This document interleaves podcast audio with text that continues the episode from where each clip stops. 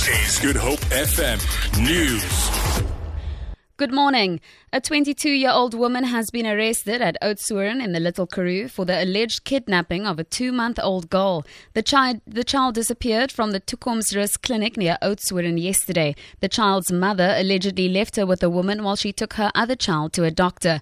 Police spokesperson Malcolm Pojie says the baby was found in Bongolethu. He says the accused will appear in court today.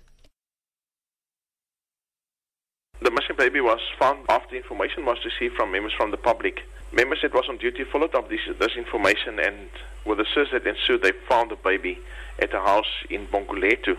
Subsequently, we arrested a woman that was found in possession of the baby. She will appear in the Oudtshoorn Magistrate Court on account of abduction or kidnapping. Constitutional law expert Pierre de Vos says the alleged hostage drama at the Pretoria SARS office could weaken the NPA fraud case against Finance Minister Pravin Gordhan. SARS has confirmed that a full investigation will be conducted into the reported manhandling of a SARS official by the Hawks as they allegedly tried to obtain evidence to use against Gordhan. De Vos says the Hawks had no business demanding documents from SARS employees and that the NPA should have collected all evidence before announcing the charges.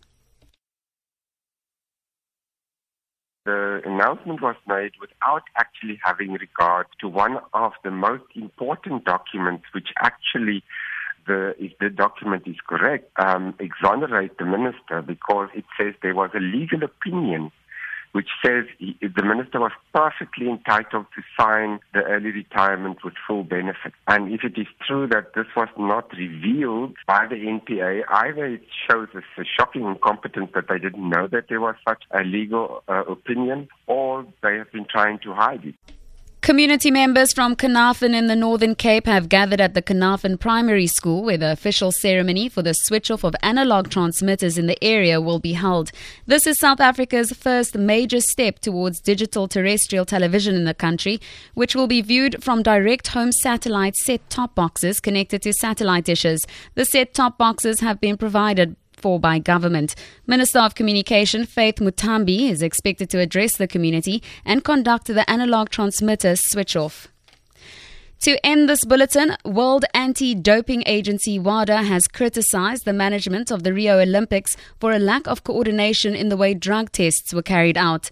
The report by WADA's independent observer team shows several athletes could not be found to be tested, meaning up to half of the planned tests being aborted on some days. Many problems were said to be caused by untrained or inexperienced assistants failing to make sure athletes were at the correct venues for testing. The team expressed surprise that there was little or no testing in some high risk sports, such as weightlifting. For Good Hope FM News, I'm Tamara Mitrovic.